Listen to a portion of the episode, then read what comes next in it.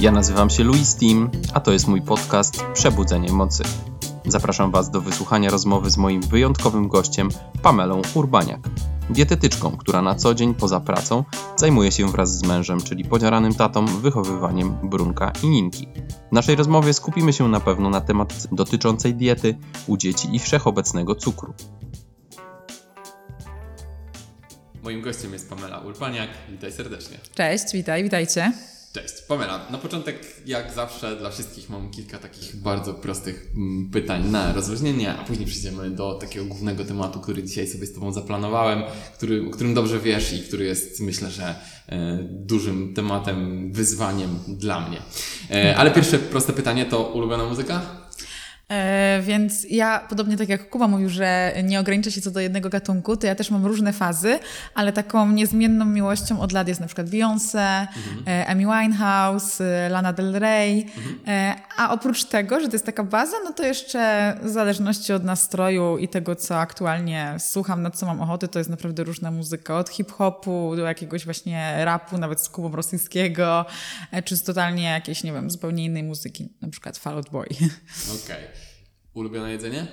E, włoska kuchnia. Włoska, Włoska makarony, Kuba, sushi też. Sushi, a... Ale ja też uwielbiam sushi, okay. E, ale chyba jakby tak jako kuchni powiedzieć całą, no to włoska, że makarony, jakieś owoce morza, też e, ryby, warzywa na różne sposoby, czy desery włoskie, to jest właśnie to. Okej, okay, czyli tutaj już odkrywamy też jakieś ulubione kierunki podróży, w sensie właśnie Włochy, czy coś to innego? To znaczy nie byłam jeszcze, mhm. cieszę się, że e, będę właśnie za dwa miesiące i mam nadzieję, że popróbuję pysznych rzeczy, pysznej kawy też, mhm. także to chyba smakowo będzie bardzo fajna podróż. Mhm, na pewno, na pewno. E, no dobra, a na przykład y, ulubiony przedmiot y, w szkole, widzę? Język polski i wszystkie humanistyczne, bo mi dobrze szły po prostu. Nie wiem, czy to lubiłam jakoś tak super, e, ale zawsze mi przychodziły z łatwością, więc w jakiś sposób tam były na, na tej mojej top liście, ale też biologię bardzo lubiłam. E, tu musiałam się już dużo pouczyć, ale to było coś takiego, co mnie interesowało. Okej, okay, czyli ta biologia była już jakimiś takimi pierwszymi e, zaczątkami, że tak powiem, do tego, czym zajmujesz się dzisiaj? No Nie. dzisiaj jesteś? E, jestem dietetyczką, ale pierwsze studia, na które poszłam i je też skończyłam, e, to było dziennikarstwo. Dziennikarstwo mhm. i public relations. Także to jest związane z tym, e, że między innymi ten język polski, pisanie, to mi dobrze szło. Co prawda byłam na specjalności właśnie PR-owej, bo nie planowałam zostawać dziennikarką od samego początku, to wiedziałam. Ale w trakcie tych studiów gdzieś tam zaczęłam zainteresować się zdrowym żywieniem. Przy okazji moja mama e, pracowała w jednej z uczelni i powiedziała, że właśnie u nas otwierają e, kierunek dietetykę, pierwszy rok i że mogłabym mieć super zniżkę, bo to były studia zaoczne, a te PR-owe to były dzienne. I że mogłabym mieć super zniżkę, 70% zniżki jako jakby dziecko pracownika uczelni. I sobie tak stwierdziłam, że no to się mega opłaca i że dam radę. Co tam, jeden dzienny, drugi zaoczny kierunek.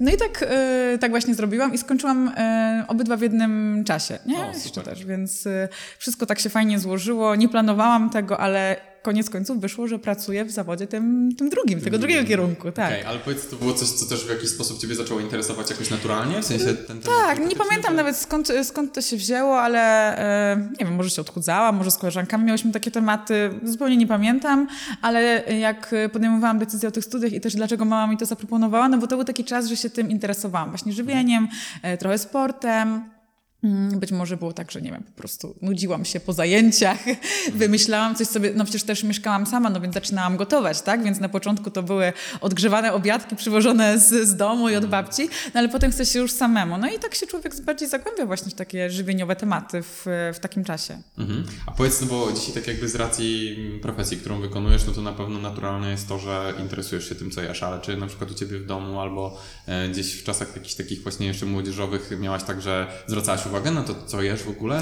No bo my jesteśmy takim pokoleniem trochę też właśnie fast fooda, tak? Generalnie gdzieś tam... No ja raczej tego. nie właśnie, bo nie. dlatego, że ja w domu miałam trochę inaczej niż e, rówieśnicy. Widziałam to od samego początku, bo e, moja mama nie jadła mięsa, mhm. E, więc ona bardzo rzadko robiła coś z mięsem. Więc u nas siłą rzeczy nie były to takie obiadki tradycyjne typu kluski, brązowy sos i, i smażone mięso. Mhm. Jadłam tak u babci. Jadłam codziennie po szkole właśnie obiady u mojej babci do samego końca liceum. Póki właśnie mieszkałam e, w Lesznie, ale lubiłam bardzo kuchnię mojej mamy, a tamta kuchnia na tamte lata była taka, no teraz to nie jest nic szokującego, że ktoś je makaron pełnoziarnisty, mhm. ale na przykład 20 lat temu, ja nie no wiem skąd ona to brała w ogóle, no. ale znałam to. Czasami zazdrościłam e, innym, że a, mają niedzielę, rosołek, a my mamy jakąś, nie wiem, lasagne ze szpinakiem, co teraz kocham, ale mhm. wtedy to było coś dziwnego, ale ogólnie jestem wdzięczna mojej mamie, właśnie otworzyła nam jakby głowę na takie nowe mm, smaki, to jedno, a drugie zwracała uwagę na żywienie. Nie miałam czegoś takiego w domu, żeby mieć słodycze w nieograniczonej ilości, żeby do McDonalda chodzić codziennie. Oczywiście mhm. chodziłam, jadłam te mhm. rzeczy.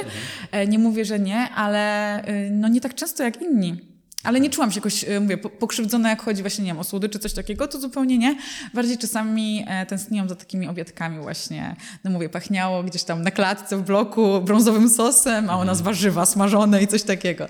Ale, ale to jest fajne. mamy w ogóle? W sensie to było bardziej... E, nie lubiła nigdy mięsa. Nie, nie mhm. lubiła nigdy mięsa. E, całe dzieciństwo mówi, że pamięta po prostu, no kiedyś się zmuszało dzieci, nie? Mhm. Czy to w przedszkolu, czy, czy w szkole i tak dalej, jak ją zmuszali do tego mięsa. A druga rzecz to im była starsza, gdzieś tam nastoletnie lata, no to ideologicznie. No i te dwie rzeczy się tak połączyły, że jakby no nie je mięsa już no, ponad 20 lat, nie? Słuchaj, no myślę, że e, tak powiedziałeś, że kiedyś się tak robiło. Myślę, że dzisiaj wciąż tak jest, że kotlecika zjedz, ziemniaczki możesz zostawić, tak? Chyba się świadomość zmienia trochę. Różnie to jest, jak rozmawiam z pacjentami w gabinecie. Nie jest to do końca reprezentacyjna grupa, bo jednak są to osoby, które przychodzą czegoś się dowiedzieć, czyli można założyć, że ich jakaś świadomość jest, jest e, tak, mniejsza, ale chcą poszerzyć tą wiedzę. Mm, może masz rację, że jest tak dalej. Trudno mi powiedzieć, bo to też zależy w jakim środowisku e, się obracasz, czy osób starszych, młodszych, jak wychowują dzieci E, wydaje mi się, że wśród moich znajomych, e, którzy mają dzieci, raczej nie ma tego, żeby e, zmuszać do, do jedzenia, mhm. ale na przykład jak z kimkolwiek rozmawiam, no to jak już się idzie do babci z tymi dziećmi, no to mhm. już, to już takie teksty mm, się pojawiają, na przykład właśnie, że trzeba zjeść do końca z tego talerzyka, że właśnie zjedz mięsko, ziemniaczki można zostawić, a tam surówka to w ogóle po co, albo zjedz to będzie nagroda deser. I e, to są wszystko takie bardzo mm, złe zdania i wpływające na jakby całe nasze żywienie, które będzie za 20-30 lat też, chociaż sobie nie zdajemy z tego sprawy w wieku dorosłym, e, no to to na nas nadal oddziałuje, na przykład dlaczego zjadamy zazwyczaj za dużo, jak mamy na talerzu talerzu za dużo nałożone. Mhm. To jest wszystko y, z dzieciństwa tak silnie w, jakby wgrane schematy w naszą głowę, y, że zostają na zawsze. No u mnie w domu tego nie ma, no bo mam wiedzę, ale też widzę, że nie wiem, czy w internecie jest wiele artykułów na ten temat, czy nawet na Instagramie, Facebooku pojawiają się takie tematy, więc chyba jest coraz lepiej pod tym względem. To już nie jest tak jak kiedyś, że nie wiem, gdzieś to nawet w szkole potrafili zmuszać do jedzenia. Teraz mhm. myślę, że to by nie przeszło. Myślę, że zdecydowanie tak, ale tak jak powiedziałaś właśnie przed chwilą, że e, ci pacjenci, którzy do Ciebie przychodzą, pacjenci, mm -hmm. klienci, jak zwał, tak zwał, że mm -hmm. to są ludzie, którzy teoretycznie mają gdzieś tam mniejszą wiedzę, ale wydaje mi się, że to są i tak ludzie na tyle otwarci i mm, chcący się rozwijać, że oni są i tak trzy poziomy ponad takim tak standardowym tak Kowalskim, który po prostu mm -hmm. ma mhm. jakieś założenia tam z lat jeszcze pewnie, e, nie wiem, z PRL-u, z komuny czy czegokolwiek tak. innego. Za... No to też od wieku zależy, po prostu zależy od wieku, e, od tego, kto jest jakim pokoleniem. Na pewno Dokładnie. trudniej jest y, tym osobom, które są tymi starszymi pokoleniami, bo nie było też takiej wiedzy po prostu mm -hmm. wtedy w ogóle, tak? Teraz coraz bardziej się patrzy na taki aspekt... Amerykańscy naukowcy się nie dowieźli wtedy. Jeszcze wtedy nie.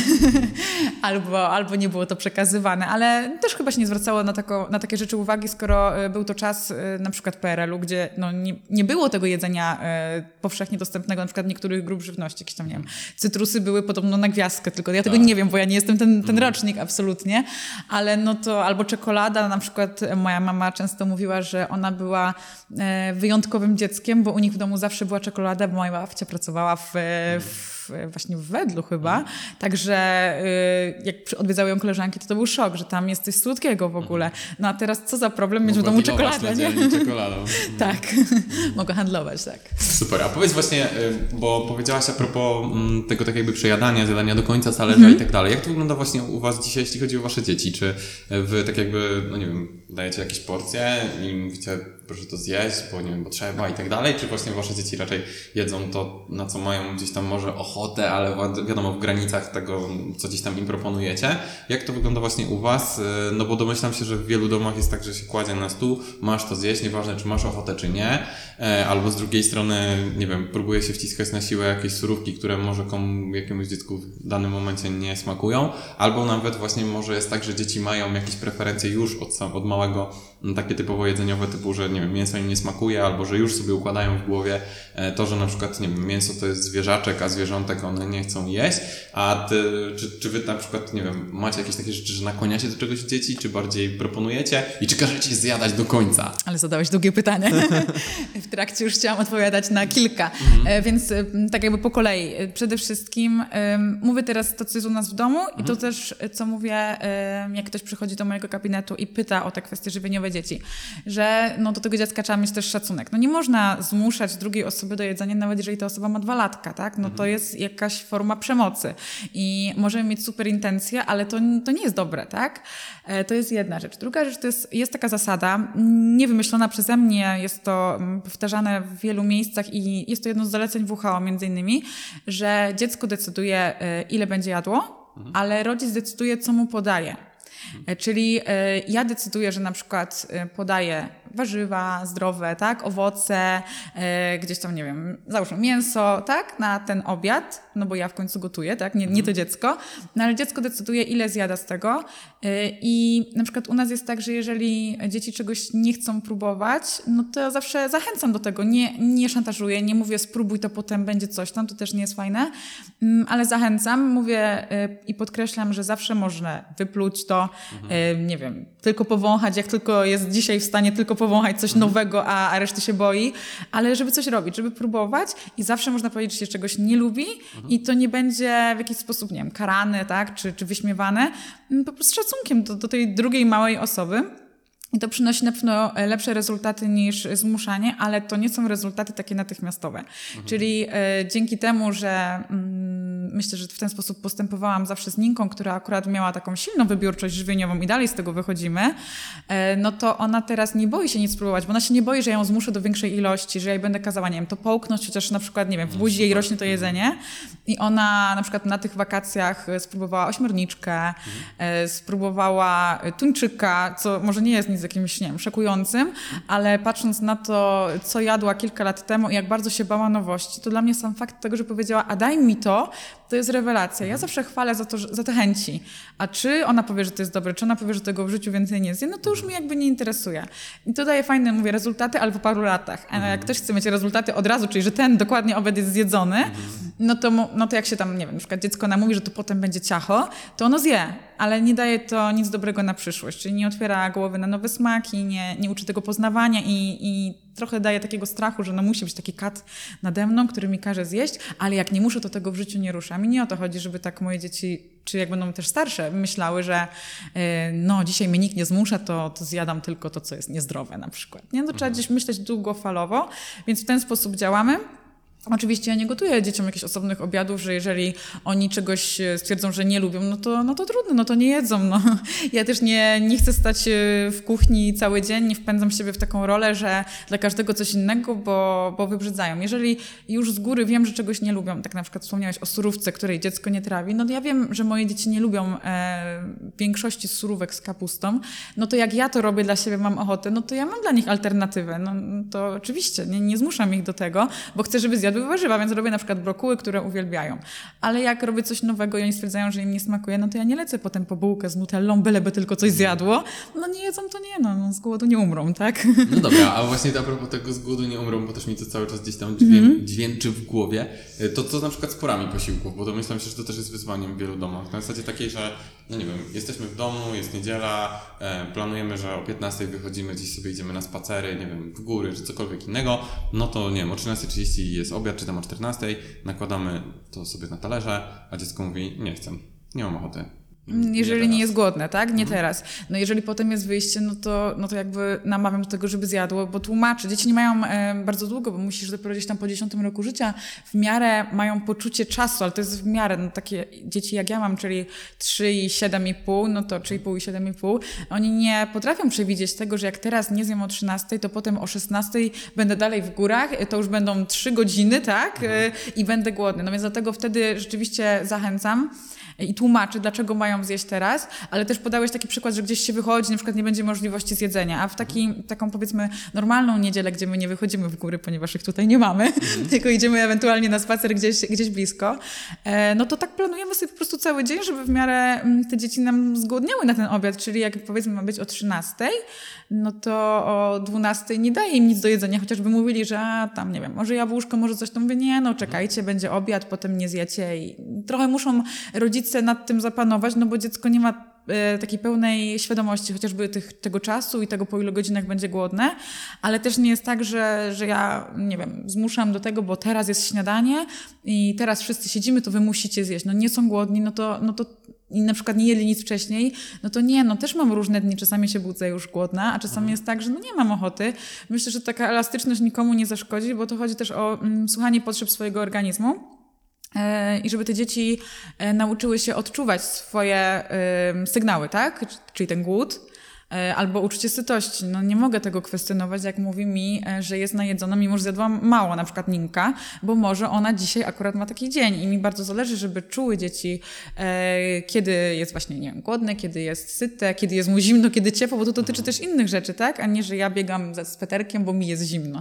Wolałabym właśnie od nich coś usłyszeć. Mhm. Dobra, a powiedz, czy na przykład z, z Twojej wiedzy i nie wiem, czy w książkach albo gdziekolwiek indziej jest e, napisane, że, mm, czy powiedziane, że dzieci powinny jeść, nie wiem, na przykład 3-5 posiłków dziennie i lepiej, żeby jadły 5, ale mniejszych, e, czy lepiej, żeby jadły 3 i tak dalej, co z jakimiś przekąskami w międzyczasie, jak to w ogóle powinno teoretycznie wyglądać? Bardziej jest to na zasadach e, sugerowania, że dzieci powinny mieć trzy takie główne posiłki i na przykład dwa mniejsze albo jeden mniejszy, czyli e, cztery, pięć, sześć posiłków. No też trudno mm, powiedzieć w przypadku dzieci ile dokładnie, dlatego że to zależy od tego, jak długo trwa ich dzień. W sumie u dorosłych tak samo. Jeżeli są dzieci, które wstają, powiedzmy tak jak Bruno, potrafi wstać o piątej czasami, naprawdę jego dzień się wtedy zaczyna. To nie jest tak, że on sobie leży w łóżeczku i z otwartymi oczami. Nie, on wstaje, no to tego dnia może zjeść sześć posiłków, może nawet siedem, jeżeli pójdzie późno spać. Trzeba to dostosować do sytuacji, ale taka zasada ogólnie jest e, taka, żeby mieć e, kilka posiłków mniejszych niż na przykład dwa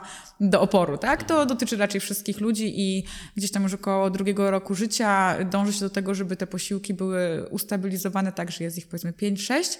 E, Dzieci też w takim wieku jak Bruno chociażby, no, czyli przedszkolne, no mają te stałe godziny posiłków e, przez 5 dni w tygodniu. Tak jak my go odbieramy po 15, no to on już jest po czterech posiłkach w zasadzie. Czyli jeszcze z dwa zje w domu, więc wychodzi mu sześć w ciągu dnia. No i nie uważam sobie powiedzieć, że no nie Bruno, przekąski nie dostajesz po przedszkolu, bo przecież musi być ich pięć, tak? Nie, trzeba dostosować to do dziecka, do jego apetytu też.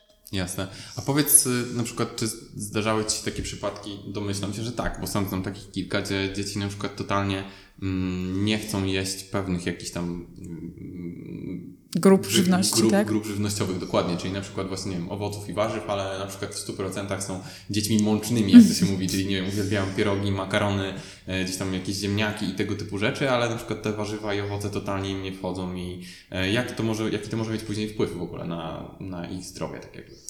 No na ich zdrowie, na przykład jeżeli jest to takie, takie dziecko, jak mówisz, czyli mączne, tak, a nie warzyw i owoców, też e, trzeba się zastanowić, czy to dziecko rzeczywiście ma takie preferencje, czy trochę mu je narzuciliśmy sami. Czyli jak chętnie zawsze wybierało, powiedzmy, produkty mączne, no to czy rodzice nie robią czegoś takiego, że coraz więcej tego dają, a coraz mniej tego, co, mm, co nie lubi. Nikt nie lubi wyrzucać jedzenia, więc jak się rzeczywiście dziecku podaje e, któreś tam tydzień z kolei warzywa i wszystkie są z powrotem e, no po prostu niezjedzone i do, do, do kosza lądują, wielu rodziców się poddaje i stwierdza, że no to nie, nie lubi, to nie daje.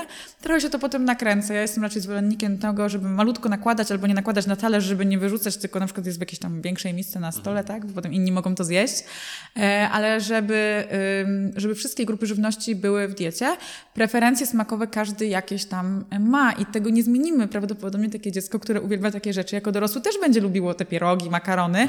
I nie sądzę, żeby trzeba było z tym walczyć, tylko budować świadomość, że okej, ty to uwielbiasz, ale jak chcesz być zdrowy, y, silny, nie chorować zimą i jechać, nie wiem, na narty, tak? Jak chcesz mieć e, ładne włosy, y, paznokcie czy, czy cokolwiek, tak? Czyli to, na co mają wpływ chociażby witaminy czy inne składniki mm, odżywcze, no to trzeba jeść y, owoce i warzywa. Powiedz mi, co ci mam kupić, na przykład, czy to ma być jabłko, czy gruszka, ale coś musisz zjeść na tej zasadzie, że jednak przypominać o tym, że to jedzenie czemuś służy zdrowiu chociażby, czy jak są dzieci, które coś trenują, bardzo fajnie do nich to dociera, że okej, okay, lubisz y, na przykład ciągle tylko mięsko i chcesz tylko to jeść i fajnie, ale y, powiedzmy, nie wiem, grasz w piłkę często, musisz mieć y, silne mięśnie, musisz mieć tam, no i różne rzeczy, które wiemy, że do tego dziecka dotrą, tak, będziesz strzelał bramki i tak dalej, motywujemy, tłumaczymy, po co ma na przykład rozszerzyć to jedzenie nie tylko mięsa, ale też, żeby były warzywa, też, żeby na przykład były, nie wiem, zboża zdrowe jakieś, tak, czyli mhm. pełnoziarniste, nie tylko białe.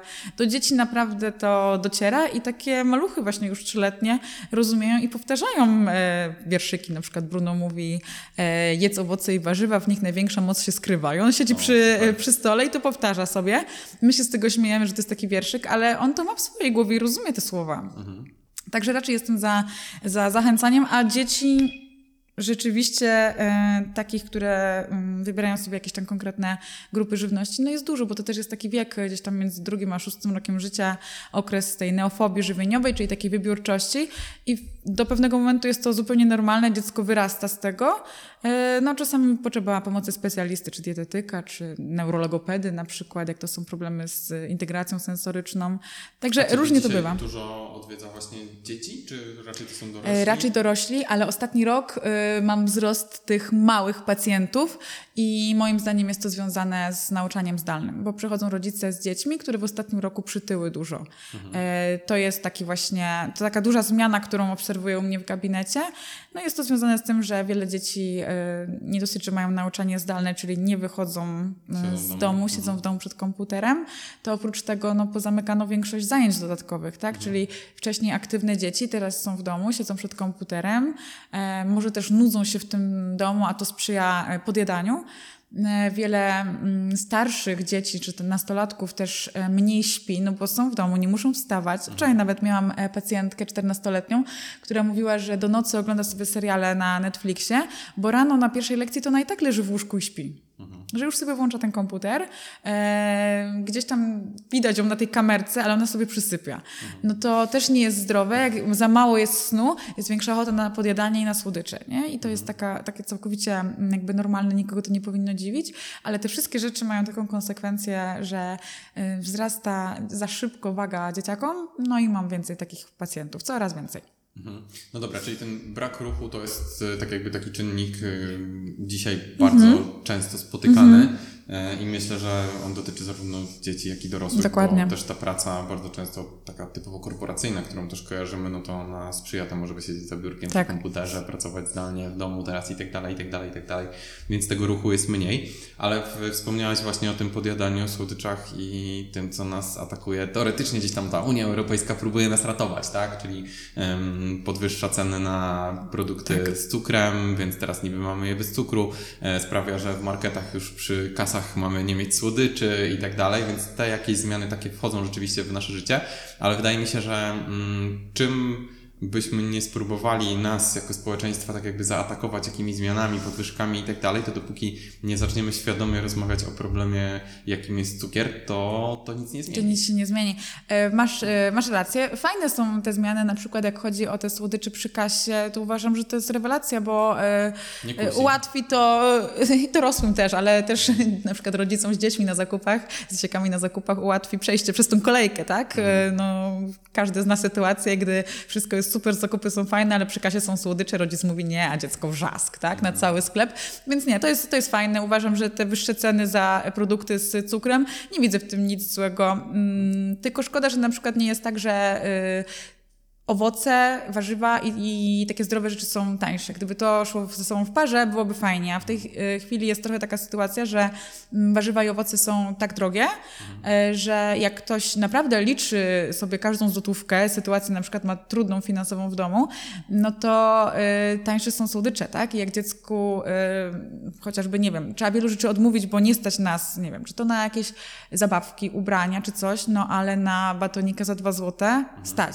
No a z kolei jakiś super owoc nie będzie kosztował 2 zł. Jak sobie tak y, sprawdzimy ceny, no to często słodycze są tańsze, więc wiele osób y, może mieć świadomość, ale nie mieć pieniędzy na zdrową dietę, która może być, y, myślę, w ostatnich latach trochę droższa, właśnie ze względu na, na te wysokie ceny warzyw i owoców i podwyżka produktów z cukrem nie zmieni, nie zmieni tej sytuacji.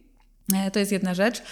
Druga rzecz jest taka, że jak nie ma świadomości, w których e, produktach jest ten cukier, niekoniecznie w formie takiej, że jest na pierwszym miejscu w składzie i tego unikamy, bo to już wie wiele osób, tak? Ale pod innymi nazwami, e, czy co jest zdrowe, co niezdrowe, albo w ogóle nie ma edukacji, żeby czy, e, czytać składy produktów, no to te wszystkie rozporządzenia unijne, które może nie są złe z samego założenia, one nic nie zmienią, tak jak mówisz, jak nie ma edukacji, bo ktoś przeczyta na produkcie, że nie, nie ma cukru, sprawdzi nawet skład i nie będzie tam cukru e, w składzie pod nazwą cukier, tak, sacharoza, ale będzie syrop glukozowo-fruktozowy albo syrop e, kukurydziany. I sobie ktoś myśli, a syrop kukurydziany to pewnie coś tam z kukurydzy, brzmi czyli okej. Okay.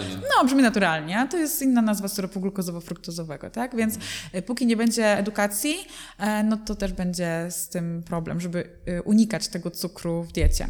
Mhm. No dobra, a właśnie czy spotkałaś się z tym, że z jakimiś przykładami takiej E, właściwej edukacji, w sensie, no bo w szkole ja nie kojarzę, tak? U mnie w podstawówce się o tym raczej I nie nadal mówiło. nie ma. W liceum też nie. Mhm. E, moi rodzice też nie bardzo nas w tym temacie edukowali. I tak jak powiedziałem na początku, wydaje mi się, że wręcz jestem taką trochę generacją fast fooda, bo wtedy się pojawiło tego więcej. McDonaldu, urodziny w McDonaldach, pizzy hut i tak dalej, i tak, tak, dalej. I to wszędzie było takim e, wyznacznikiem high society, w ogóle można sobie tak to mhm. gdzieś ubrać w słowa. Czyli było to coś, do czego się chciało dążyć, tak? Jak tak. ktoś miał urodziny w McDonaldzie, to Zawsze było, było super. petarda po prostu. Mm -hmm. No a dzisiaj tak jakby, jakbym powiedział, że robię urodziny w McDonaldzie, no to moi znajomi by się popukali w głowie, bo powiedzieli chyba, że coś się tak. po prostu zamieniłem z kimś na mózgi, bo to nie jest nic fajnego, trendy, ani dobrego. No i jak to właśnie e, dzisiaj postrzegasz właśnie, jeśli chodzi w ogóle o na przykład naszą generację, czyli ludzi, nie wiem, 30 plus, 30, 40, 30-40 latków, czy czy my na przykład e, z Twojej wiedzy dzisiaj rzeczywiście edukujemy nasze dzieci, chociaż trochę w domach, w, tym, w tej dziedzinie, w sensie No myślę, że na pewno więcej, więcej e, rodziców edukuje żywieniowo dzieci teraz niż e, lata temu, ale nie jest idealnie, chociażby patrząc właśnie po moich pacjentach, którzy przychodzą, pacjentkach, głównie kobiety, przychodzą z jakimiś swoimi problemami i jak widzę ich stan wiedzy i czasami pytania odnośnie dzieci, albo na przykład coś opowiadają i mówią, że dobrze, no to ja już tego nie będę jadła, no ale, ale dziecku dam, bo ono tam, nie wiem, coś tam lubi, tak, nie wiem, jogurty owocowe załóżmy.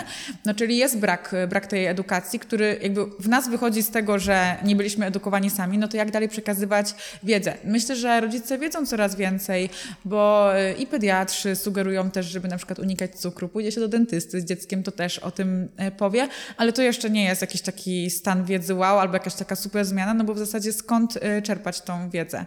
E, jak e, rodzi się dziecko, e, to już pojawiają się pierwsze problemy z edukacją żywieniową, bo kobiety karmiące pierwszą e, słyszą e, zasady karmienia sprzed 50 lat. Słyszą je od kogo? Od personelu medycznego, który no, nie był szkolony, nie jest pewnie wysyłany na szkolenia, nie, nie winie nawet jakoś szczególnie. jest super lepsze niż to z Tak, a nawet jak tak nie mówią, to, to na przykład, e, no sama znam przykłady koleżanek, które tutaj u nas w ostatnich latach rodziły w, w szpitalu i, i słyszały, że na przykład nie wolno jeść gruszek mamie karmiącej i w ogóle wyrzuć te gruszki, co ty robisz, krzywdę swojemu dziecku i będzie miało wzdęcie. To taka totalna nieprawda. No i jak już się zaczyna tak, potem jest rozszerzanie diety i trochę taki, mm, taki bałagan informacyjny, bo schemat się zmienił parę lat temu, e, nie wiadomo, które informacje są aktualne, które nie, potem coś powie mama, powie coś położna, która może mieć wiedzę w ogóle z innych lat.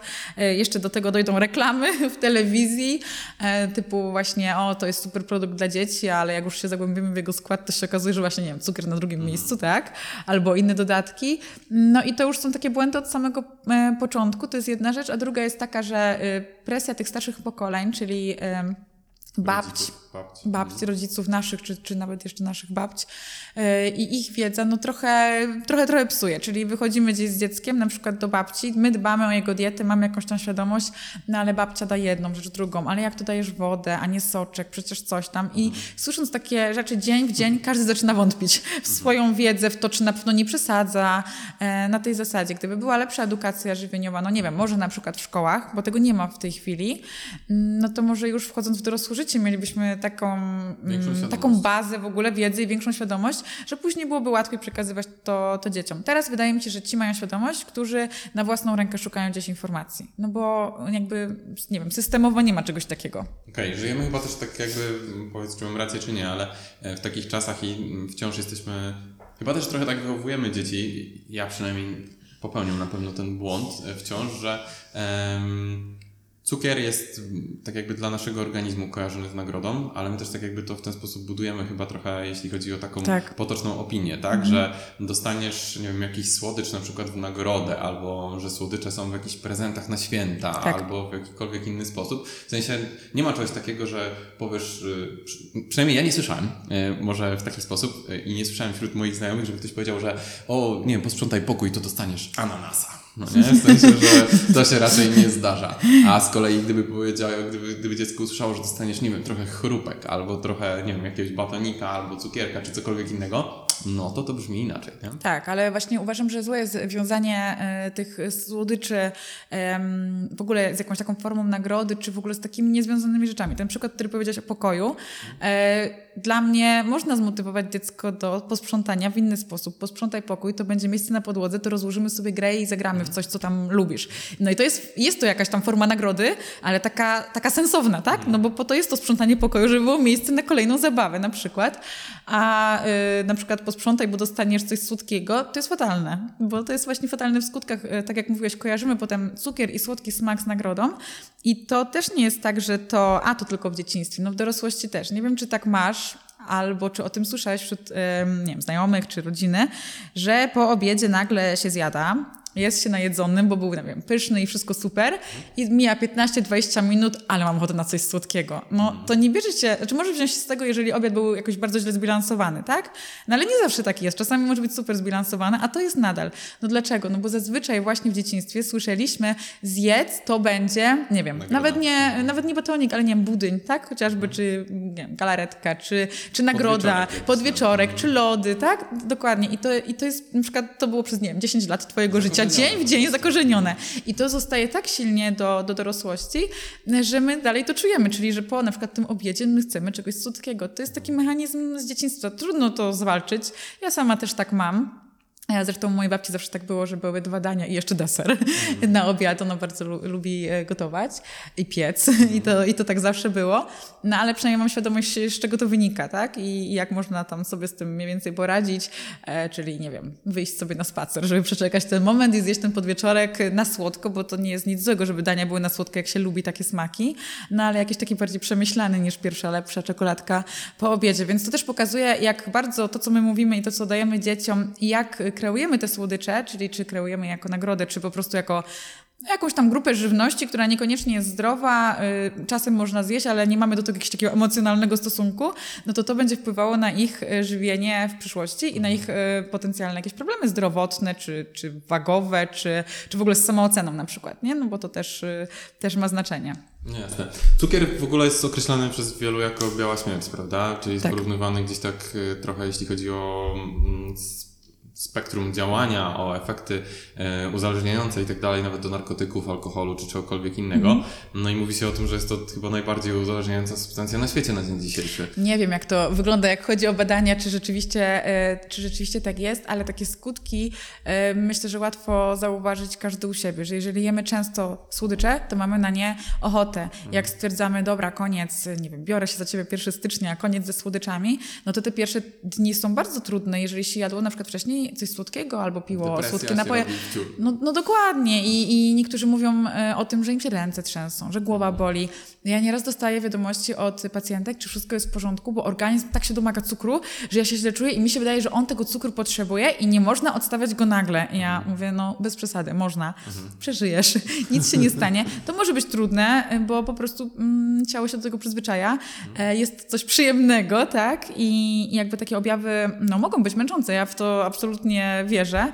E, I dlatego tym bardziej z tego cukru powinniśmy rozważnie korzystać. Ja też nie jestem taka, żeby mówić, że mm, nie wiem, nie wolno wcale, nigdy nic słodkiego i też no, nie powiem, że ja nie jem słodyczy, no zjadam, są takie, które uwielbiam i w ogóle tam się przed nimi nie pohamuję, jakby leżały tutaj koło nas na stole, ale staram się robić to świadomie, czyli przede wszystkim czy to do dzieci, czy też wobec siebie nie robić sobie takiej nagrody, tak jak wspominaliśmy e, przed chwilą, że, że to jest ograniczać e, te, te, te słodkie produkty, albo jeżeli na przykład stwierdzam, że dzisiaj zjem sobie coś takiego słodkiego, z cukrem, może nawet niekoniecznie z dobrym składem, no to, czy, czy nawet, nie wiem, dzieci wiem, że będą jadły ciasto po południu, które jest z cukrem, z białą mąką, no to nie dam im tego samego dnia też drożdżówki, nie dam im jogurtu słodkiego, czy, czy, czy czegoś takiego, tylko raczej e, pokazuję im, że okej, można takie rzeczy zjeść, ale dieta ogólnie powinna być zdrowa, tak? Czyli gdzieś tam dawkujemy sobie te, te ilości, a nie tak hulaj dusza, piekła nie ma, bo to może mieć mm, rzeczywiście mm, takie skutki, że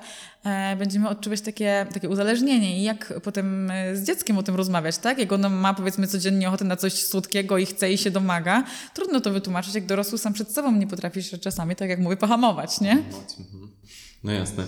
A powiedz e, właśnie, bo statystyki w ogóle jakieś tam mówią e, o tym, że mm, przez ostatnie lata generalnie na świecie po prostu jedzenie tak bardzo się zmieniło, tak zostało mocno przetworzone, że można wręcz pokusić się o takie stwierdzenie, że nasze dzieci będą żyły około 10 lat krócej, jeśli będziemy wciąż się tak żywić, niż na przykład nasi rodzice czy tam dziadkowie. Wiadomo, świat się zmienia od strony tej technologicznej, mm, jeśli chodzi o, o, o zdrowie, e, o szpitale i tak dalej. Dzisiaj możliwe są przeszczepy i różne tego typu inne rzeczy, ale jeśli chodzi o to, co jemy i do czego przyzwyczajamy swój organizm, albo wręcz jak e, negatywnie na niego oddziałujemy za pomocą jedzenia, no to ponoć to może mieć właśnie opłakane skutki. Jak ty dzisiaj postrzegasz właśnie to jedzenie w porównaniu do tego, jak było na przykład, nie wiem, no 20 lat temu, powiedzmy, no wiadomo, nie znamy tego z doświadczenia, ale możemy się domyślać, że powiedzmy te jajka były trochę zdrowsze, to mięso było mniej szpikowane chemią, no i na przykład tych słodyczy nie było, było tak mniej. wiele. Mhm, dokładnie i mniejszy był dostęp do wielu produktów.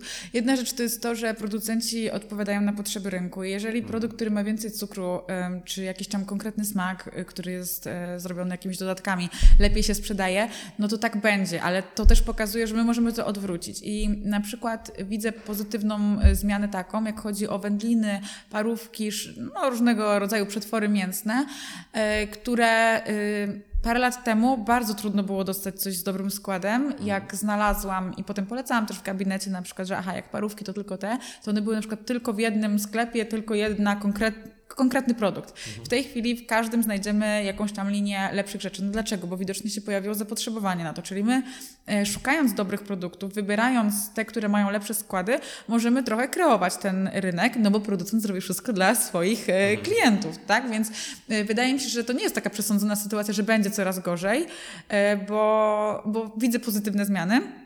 E, Druga e, rzecz jest taka, że jak chodzi o na przykład warzywa i owoce, coś na co my nie mamy akurat wpływu, no to te, które jedli na przykład nasi rodzice, były bardziej bogate w witaminy i w jakieś tam charakterystyczne dla danego powiedzmy warzywa, składniki odżywcze, bo były, e, ta hodowla nie była taka przemysłowa jak w tej chwili. Warzyw, owoców, to mięsa też to zresztą dotyczy. Czyli w sumie jemy żywność trochę gorszej jakości pod tym względem, że ma mniej witamin, mikroelementów, czyli mniej sobie tego dostarczamy. I to na pewno odbije się na, na naszym zdrowiu, bo nawet jak ktoś dba o swoją dietę, no ale nie każdy może sobie hodować swoją własną marchewkę, tak? Długo dojrzewającą sobie tam, e, czy owoce właśnie długo dojrzewające, tylko raczej idziemy do sklepu, kupujemy to, co jest gotowe. Część rzeczy można wybierać lepszych, tak jak mówię, to nie jest tak, że my z niczym nie mamy wyboru. Wspomniałeś o jajkach, no można się postarać i znaleźć kogoś, kto nam da jajka, sprzeda, tak? Jakaś, nie wiem, sąsiadka, czy, Gospodarz czy jakiś. jakiś? Gospodarz, y, który widzimy, że te kurki biegają, jedzą sobie trawkę. Czyli da się, nie musimy kupować tych y, schowu klatkowego, aczkolwiek tutaj też będzie miała znaczenie cena. Czyli może mi jest łatwo mówić, że a, mogę sobie iść wybrać, mogę sobie kupić kurczaka zagrodowego, tak? Mhm. Tylko, że też trzeba pamiętać, że te rzeczy są droższe i nie każdy ma możliwość y, tego. No ale w tym wypadku y, y, no to już trzeba po prostu ograniczać po prostu te, te produkty, które można, a, a kupować to, na co na przykład nas stać. Czyli zawsze ktoś coś może zrobić z dietą, jeżeli chce. To nie jest mhm. tak, że jest że przesądzone, że nie. E, co do tego, że mówiłeś, że to jedzenie jest takie, że może y, mogą nasze dzieci żyć powiedzmy te 10 lat krócej, no być może tak jest. No też mi się wydaje, że ilość tego niezdrowego jedzenia w, w sklepach i jest y, tak kusząca i to się staje tak normalne, że tak jak, y, nie wiem, może, możemy my nie aż tak nie pamiętamy, ale na przykład nasi rodzice pamiętają, jak w sklepach powiedzmy były, nie wiem, tam kilka rodzajów czegoś tam słodkiego, a dla naszych dzieci to jest normalne, że te półki to po prostu, alejki sklepowe to mogą być kilkunastometrowe, tak? I, i dla każdego y, starczy. No i, i to jest takie oswajanie ich trochę, nie? Z tych dzieci z, z, tym, z tym słodkim, że to jest coś takiego powszechnego, normalnego. Kiedyś to było coś wow, teraz to jest coś takiego zupełnie zupełnie no nic takiego, każdy to może mhm. mieć. Nie wiem, czy to jest do końca dobre, chociaż też patrząc na te starsze pokolenia, czy to też nie jest trochę tak, że ponieważ oni nie mieli, to teraz nadrabiają, nie? Może u nas, może dla naszych dzieci, jak jeszcze doszłaby jakaś edukacja żywieniowa, no to będą bardziej świadome i, i będą potrafiły wybrać to dobre jedzenie, mimo tego, że półki i dalej będą się uginać pod y, mhm. tym złem. Jasne. Zobaczymy. A powiedz właśnie tak w porównaniu do naturalnego jakiegoś takiego cukru, też z, z warzyw, owoców i tak dalej, mm, no bo często jest tak, że te słodycze takie sklepowe, e, typu batoniki mhm. i tak mhm. dalej, no po prostu podnoszą też właśnie nasz poziom dopaminy, endorfin i tak dalej, i tak, tak, dalej. Po prostu tak jak wspomniałeś wcześniej, czujemy się lepiej. Mhm. To czym zastępować te produkty w sposób naturalny, żebyśmy też czuli się lepiej i czuli jednak mimo wszystko, że to jest jakaś tam taka trochę nagroda dla nas. Ta słodycz, tak? Ta, ta fajna fajna słodycz. E, można robić e, w domu jakieś swoje e, domowe słodycze. Wtedy kontrolujemy, jakie to są składniki w tym, czy są dobrej jakości, tak, czy złej. Raczej nikt nie kupi sobie oleju palmowego do swojego ciasta, tak, a w mhm. cieście z cukierni takie, takie już znajdziemy, tak, czyli wybieramy sobie lepsze składniki. No i kontrolujemy tą dawkę. Jeżeli dajemy już na przykład ten biały cukier, zwykłą sacharozę, no to mhm. też wiemy, że możemy dać tego mniej. A jeżeli w ogóle nie chcemy, do czego zachęcam, że wszędzie, gdzie się da, to warto sobie zastąpić i obniżać, bo jest tyle produktów, w których my e, i tak ten cukier spożywamy, nawet będąc świadomym, że tam, gdzie się da robić coś samemu, no to warto się ograniczyć. Możemy na przykład używać miód, też jest cukrem prostym, tak? To jakby to się nie zmienia, ale ma oprócz tego szereg innych właściwości, na przykład zdrowotnych, wpływających na odporność, czyli już jest to coś lepszego. No jest słodkie przecież, prawda? Mhm. Miód. E, można kupować naturalne zamienniki cukru, czyli na przykład ksylitol, erytrol, E, także to da nam słodkość. Ciasta z tym, z tym wychodzą. E, ja na przykład moim dzieciom, e, jak robię naleśniki, e, jak zanim poszli do przedszkola, to były naleśniki z czymś tam, nigdy nie były posypywane cukrem. Jak poszli do przedszkola, no to zauważyli, że da się to jeść inaczej. No i jest fajne i że to było pyszne i to w ogóle to Bruno to tak, tak się cieszy, jak wraca z przedszkola, mówi, były placuszki z cukrem. Mhm. I on tak przeżywa, że to jest cukier. No jak ja im robię w domu, to też mają z cukrem, tylko że ten cukier to jest erytrol, tak? Mhm. Oni nie, nie widzą różnicy pomiędzy tym, chociaż tam tam już Nina jak zaczęła czytać, to już sobie czytała na opakowaniu, co jest. Dla nich to jest coś fajnego. Ma słodki smak, ma. Ja im zawsze mówię, że to jest coś zdrowszego i wszystko pasuje. Y, nie wiem, na przykład czekolada gorzka jest czekoladą, też y, na przykład będziemy się czuć po niej fajniej, bo tak działa po prostu czekolada, no ale nie ma dodanego tego cukru i jak się tak naprawdę dzieciom od małego nie daje słodkich kinderek, tylko na przykład czekoladę gorzką, no to dla nich to jest taki smak, który będą lubić, tak? I akceptować. Więc to też można, zawsze można coś, tak jak mówię, zawsze można coś wybrać. Oprócz tego można robić jakieś domowe lody, które są same z owoców, na przykład e, zmrożonych truskawek, mhm. dodatek banana i to już wyjdzie słodkie, tak? Czyli wykorzystywać ten sezon letni na maksa i korzystać z tych e, słodkich owoców. Są suszone owoce typu daktyle, które też dodadzą e, no, mega słodkości, tak? Mhm. Daktyle do jakiegoś albo ciasta, albo same jedzone. Zależy do czego przyzwyczajimy, bo jeżeli na przykład dziecko przez 10 lat jadło e, cukier e, i właśnie czekolady słodkie i słodycze, no to potem będzie czuło różnicę i że to jest mniej słodkie na przykład, czy może w jakiś sposób gorsze, ale jeżeli e, dzieci mają różnorodną dietę w miarę od początku i próbują różnych rzeczy, to nie będzie problemu. Oczywiście, że wyczują różnicę, jak gdzieś u kogoś zjedzą coś tam, nie wiem, albo nawet w domu coś takiego typowego, sklepowego, ale te też zdrowe rzeczy nie będą czymś gorszym, tylko czymś fajnym, słodkim, a przy okazji Czyli zdrowym. bardziej jest to po prostu kwestia chęci i tego, żeby zamienić po Tak prostu myślę. mieć jakiś pomysł na to i poszukać. Myślę, że nie ma problemu z, tak, nie ma problemu z szukaniem, bo przepisów w internecie e, zdrowych jest mnóstwo. No, w zasadzie, nie wiem, wymyśliłbyś sobie ciasto czekoladowe, dodasz tylko w wyszukiwarce dopis e, Bez fit cukru. albo bez cukru i wyskoczy mnóstwo przepisów, czyli da się, tak? Więc jak, jak się chce, to, to się uda. Tak Mhm. myślę. Okej. A masz takie wrażenie, że właśnie to społeczeństwo, bo powiedziałeś to wcześniej a propos takich dzieci szkolnych, ale w przypadku takich dzieci jeszcze mniejszych w wieku przedszkolnym, że też to nasze społeczeństwo staje się coraz bardziej właśnie jakieś takie otyłe, czy nie masz takiego wrażenia? Ja mam takie wrażenie, patrząc na dzieci nawet, tak, e, idąc do przedszkola e, i pamiętając e, siebie i moich rówieśników w przedszkolu czy w szkole, jak wyglądaliśmy, czyli oczywiście to nie są dzieci, które ja gdzieś tam badam w przedszkolu, ale to no, na wygląd no, widać, że u niektórych waga jest za wysoka. Nie można też e, każdego dziecka od razu po wyglądzie oceniać, że aha, ono to pewnie je mnóstwo słodyczy, a rodzice nie dbają, tak, i pewnie faszerują e, czekoladkami, no bo niektóre dzieci mają jakieś tam zdrowotne problemy, tego wszystkiego nie wiemy, ale e, skala jest taka, no, co, myślę, że z roku na rok coraz większa. Badania zresztą też to potwierdzają, że Polska jest jednym z tych państw, w których jest najszybszy przyrost otyłych nastolatków chyba, nie chcę teraz, albo chodziło o dzieci, albo o nastolatków właśnie, nie chcę się pomylić, ale i tak to jest takie przerażające, więc, więc jest tak, rzeczywiście. No, mm, myślę, że y, wpływają na to różne rzeczy, ten brak ruchu, który też mówiliśmy, e, mniej się dzieci ruszają e, niż kiedyś. No, ja pamiętam, byłam Rozrywki codziennie... Na dworze Tak, przed telewizorem. przed telewizorem, konsoli. nawet nie, nie tylko, ale chyba nawet sam fakt tego, że nie wiem, kiedyś się wypuszczało dzieci, samopas trochę, tak? Ja mieszkałam w blokach, więc po prostu między blokami sobie biegaliśmy całe popołudnie na, na podwórku i to w zasadzie już tam gdzieś od tego szóstego roku życia. Teraz nie wyobrażam sobie e, Niny nawet wypuścić, jakbym mieszkała właśnie gdzieś tam w blokach, żeby ona mogła sobie iść gdzieś kilka bloków dalej i tam gdzieś biegać na tych trzepakach. Zresztą nawet patrząc na to moje osiedle, kiedyś przy każdym bloku był plac zabaw, w tej chwili zostawili jeden chyba na 10 bloków, czyli to też pokazuje, że te dzieci no, mniej się ruszają w tym momencie.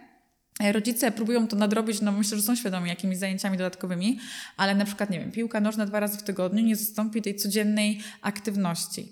E, Dużo dzieci też e, w szkole ma, ma zwolnienia z WF-u E, i często jest to tylko przez to, że po prostu nie chcą ćwiczyć. No to rodzice mówią, dobra, no nie chcę, to nie, będzie godzinę wcześniej w domu, tak? E, No to też nie jest dobre. Więc e, nie tylko to żywienie i większa dostępność do słodyczy wpływa na to, na to otyłe dzieciaki, ale też e, ruch. I ja też, jak mam właśnie małych pacjentów w gabinecie, no to dużo mówię o tym, że jak nie będzie tej aktywności fizycznej, to będzie duży problem z tym, żeby nawet sama ta dieta zadziałała, bo dzieci nie odchudzamy tak jak dorosłych, tak, że duży deficyt kaloryczny i chudnięcie pół kilo na tydzień. Raczej się staramy utrzymać wagę dziecka, I za pomocą e, zwiększonej aktywności fizycznej, zdrowszych wyborów żywieniowych oraz wykorzystując to, że to dziecko rośnie, utrzymać wagę i wtedy to, to ciało się zmieni i gdzieś na przykład po dwóch latach już nie będzie to dziecko otyłe. E, Kilka kilogramów, w zależności od tego, jaki jest poziom otyłości, oczywiście może zejść. Czasami jest to wymagane, e, ale w większości przypadków wystarczy tylko zmiana diety, więcej ruchu. Utrzymujemy nawet tą wagę, która jest i wykorzystujemy to, że taki taki kilkulatek to może mieć na przykład 10 centymetrów więcej za rok, tak? Jak, jak ma taką szybką fazę wzrostu, i wtedy jego waga będzie adekwatna. Czyli nie wsadzamy dziecka na bieżnię i nie oczekujemy efektów za dwa miesiące, Nie. tylko po prostu staramy się zmienić te nawyki żywieniowe. Zmienić i- nawyki, wprowadzić jakiś zdrowszy styl życia. Ja zawsze też proszę rodziców, żeby robili to samo, czego oczekują od dziecka, żeby dziecko się nie czuło w żaden sposób jakby karane tym, że ono ma jakąś dietę, ono się Wykluczone musi ruszać. swojej- Wykluczone, rodzice jedzą chipsy, a on je marchewki przed Mhm. bajką, tak? No, żeby, żeby to tak nie wyglądało, tylko żeby rodzinnie coś robić. Czyli rodzinnie idziemy na rowerę, a nie teraz idź na rower, bo pani dietetyk powiedziała, że masz więcej się Że ruszać. jesteś za gruby. Że jesteś za gruby. No, już tak w ogóle też tak nie mówię nigdy, ale, ale rodzice potrafią tak mówić do swoich dzieci, przy swoich dzieciach. E, dlatego mówię, mówię, ta zmiana ma być całej rodziny. I proszę, że na przykład, że jak układam dietę dziecku, żeby wszyscy jedli te same obiady, tak? Każdy w swoich tam ilościach. Mogą sobie coś do tego dołożyć, ale y, żeby to dziecko czuło, że to jest taka zmiana całej rodziny i mówić, że to jest zdrowe, a nie ty tutaj schudnij, tak? Wiesz co, na pewno jest też tak, bo znam wiele takich przykładów, y, nawet gdzieś tam u mnie w rodzinie, że na przykład jednym papierosy teoretycznie szkodzą bardziej, drugim trochę mniej, tak? W sensie, że nie wiem, znam przykłady ludzi, którzy żyli do 95 roku życia, wypalając dwie paczki Tak, papierosów dziennie. znam. Po prostu. Tak samo jest w przypadku e, tej otyłości i odkładanego tłuszczu, że są ludzie, którzy po prostu jakby mieli tasiemca, potrafią zjeść pół stołu Tak. jedzenia i nie mieć żadnych efektów w formie otyłości, a są ludzie, którzy zjedzą jedną dziesiątą tego i im się to odłoży w 100% teoretycznie. Jasne. No i teraz e, pytanie moje jest takie, czy, czy w przypadku e, właśnie dzieci to też już tak e, jest, czy raczej ta genetyka ma mniejszy wpływ tutaj? To znaczy, metabolizm każdy jakiś tam swój ma i geny też każdy jakieś tam ma, więc takie właśnie predyspozycje na przykład do tycia czy do bycia szczupłym dzieci mają od y, małego. Zwykle się to jakoś tam szczególnie w życiu nie, nie zmienia, e, ale to nie jest tak, że dziecko, które na przykład ma niedowagę, czy dorosły, który zawsze jest e, super szczupły, tak, a je fatalnie, że to się jakby nie odbija na zdrowiu. Na wygląd tego nie będzie widać, tak? Ale na zdrowiu się to może, może mieć gorsze konsekwencje niż u osoby, która ma tendencję do tycia, bo taka osoba w tym momencie, powiedzmy mając gorszą dietę, przytyje i stwierdzi, no nie, no, no tak nie chcę wyglądać, myśląc po prostu o samym wyglądzie.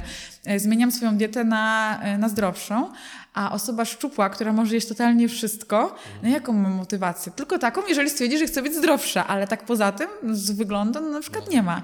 Więc e, na to trzeba bardzo uważać, bo często są osoby szczupłe, prawidłowa waga, BMI wszystkie te pomiary, ale na przykład już w wynikach badań wyjdzie, że nie wiem, jest nieprawidłowy poziom cholesterolu, trójglicerydów, związane, czy takie rzeczy związane z dietą. U osób szczupłych przecież też się może rozwijać insulinooporność związana z nieprawidłowymi nawykami żywieniowymi, więc nawet jeżeli mamy takie dziecko, które y, no może jeść, w zasadzie mogłoby jeść wszystko i ono nie przytyje, to to nie jest tak, że my o tą dietę y, nie dbamy, bo a to tam i tak, i tak przeleci, tak? Przez nią. My mamy też tak z Ninką zresztą i z, z, i zresztą i z, i z Brunkiem. Oni, to są takie trochę inne typy. Ninka jest bardzo szczupła yy, i ona w zasadzie, yy, znaczy my nie jakoś nie wpływamy na ilość jej jedzenia, tak? Jak je mało, to je mało, jak je dużo, to je dużo. No ale jak chodzi o ilość jakichś słodyczy, które tutaj, o czym, o czym właśnie tu teraz rozmawiamy, no to, to nie jest tak, że Nina, to ty jedz sobie dużo, bo ty możesz, bo ty i tak masz niedowagę, tak?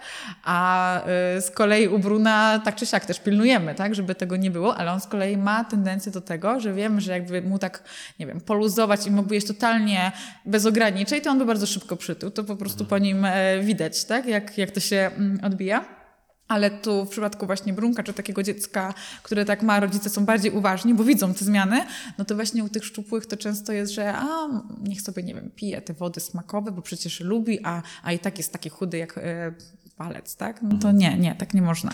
To się odbije właśnie Wydaje mi się, że mm, dzisiaj e, to, e, słowo świadomość jest chyba w ogóle słowem kluczem, jeśli chodzi Chyba tej rozmowy i w Tak, ogóle, nie? Tej rozmowy, ale chyba i każdego mojego podcastu jak dotąd. W sensie, że e, ta świadomość i rodzicielstwa, i, i jedzenia, i tego wszystkiego, co, co nas otacza, po prostu jest tutaj bardzo ważna.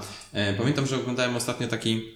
Oglądam bardzo dużo TEDów, znaczy może nie bardzo, ale dużo TEDów, w sensie tych takich spotkań e, kilkunastominutowych e, prowadzonych przez e, ludzi wykwalifikowanych gdzieś tam bardziej w, w, różnych branżach. I pamiętam, że oglądałem takiego TEDa z Jamiem chyba Oliwierem, to jest jakiś taki szef kuchni Tak. brytyjski bodajże. I on robił w, w Stanach, miał właśnie TEDa i tam było takie doświadczenie, że w jednym z domów po prostu zrobił e, tak jakby zbiórkę tego wszystkiego, co zjedli przez weekend, tak jakby kładąc im to na stole na koniec tego weekendu. I ta mama, która tam tak jakby mm, była, nie wiem, głową tego domu, e, jak zobaczyła, ile tam na stole było, nie wiem, pizzy, hamburgerów i tak dalej, i tak dalej, i tak dalej, ona po prostu zaczęła płakać, bo nie zdawała sobie sprawy, że tyle, tego tego jako jest. rodzina zjedli przez weekend. Bo o ile e, jemy sobie tak jakby, nie wiem, jedno danie, czyli robimy krok za krokiem, no to tak jakby kontrolujemy tylko to, co jemy w danym momencie, ale nie myślimy o tym, co zjedliśmy na przykład przez cały dzień, przez cały weekend, przez cały miesiąc czy rok. Dopiero efekty tego wychodzą, prawda? A w momencie, kiedy on zebrał to wszystko z całego tego weekendu i pokazał im, popatrzcie, to zjedliście przez cały weekend, no to po prostu tam wszyscy się złapali za głowy, bo e, no to było okropne, tak? I wydaje mi się, że dzisiaj chyba też każdy z nas powinien sobie zrobić taki eksperyment w domu. Wiadomo, że to wymaga tam kasy i tak dalej, albo Ale można zrobić to inaczej. I to jest coś, co e, polecam też e, pacjentom, niektórym, żeby sobie spisywali, uczciwie Mhm. spisywali. Często jest to w przypadku dzieci, ale akurat w drugą stronę, jak przychodzą rodzice, którzy mówią, że ich dzieci nic nie jedzą i totalnie Mhm. nic i w ogóle żywią się powietrzem. Ja mówię, dobrze, to spisz wszystko, ale mówię łącznie z jednym gryzem, nie wiem, czego, chlebka, łykiem soku, po prostu wszystko. I się okazuje, że to nie jest tak, że dzieci nic nie jedzą. E, Inna rzecz jest też taka, że my, tak jak mówię, że jak robimy sobie posiłki, to mniej więcej tak widzimy coś w danym momencie, nie widzimy w całości. Nie widzimy też podjadania, czyli tego, że dojdziemy sobie do kuchni i coś skubniemy. Czyli widzimy, co chcemy widzieć, a... Dokładnie, ale jak w ogóle gwarantuję, że tak jakbyś e, spisywał, to też byś się zdziwił, że rzeczywiście, no tutaj było, nie wiem, jedno to, tutaj sobie ugryzłem, tutaj dojadłem, jak dziecko jadło, to sobie też wziąłem Mm. gryzka, że tego się rzeczywiście trochę zbiera. My tego nie pamiętamy, bo to przede wszystkim jest tak, że nie siadamy wtedy, Mm. tylko to jest tak na szybko. E, mózg tego nie rejestruje po prostu jako posiłek, dlatego też się dużo mówi o tym, żeby wyłączyć telewizor, jeść na siedząco, bo wtedy głowa zapamiętuje to, że my jedliśmy i kontrolujemy się bardziej. E, także no to nie tylko dotyczy takich skrajnych przypadków, jak mówisz, że tam było pełno hamburgerów czy, czy czegoś z weekendu zebrane, ale wystarczy sobie zapisywać czasami kilka dni, e, czy wpisywać w aplikację, no to wtedy widać, ile tego się robi, czasami tego, mm, czego nie chcemy jeść, ale też taki nawyk zapisywania. Jeżeli komuś jest to do czegoś potrzebne, ja nie mówię, żeby każdy oczywiście sobie zapisywał jedzenie, które zjada, też pokazuje y, błędy żywieniowe i nawet takie, że nie potrzeba specjalisty, żeby zauważyć, czy coś tam jest nie tak, tylko ta osoba sobie sama na to patrzy i widzi, na przykład jem co godzinę, że tak nie powinno być, tak? Albo jem za dużo na kolację, a na śniadanie za mało. Fajnie, Albo fajnie widać. rzeczy, które tak naprawdę nie mają wartości, tylko Dokładnie. są i pustymi kaloriami. Na przykład. Dużo z tego wychodzi. Pamiętam, że ja też miałem taki etap gdzieś tam chyba z rok albo dwa lata temu, że zainstalowałem sobie aplikację Fitatu, bo taki Mhm. kolega powiedział, który jest koksem i powiedział, że on sobie wszystko kontroluje, patrzy i że jak ja zacznę też kontrolować, to też będę po prostu zadowolony z siebie i wyjdzie, wyjdzie to na dobre.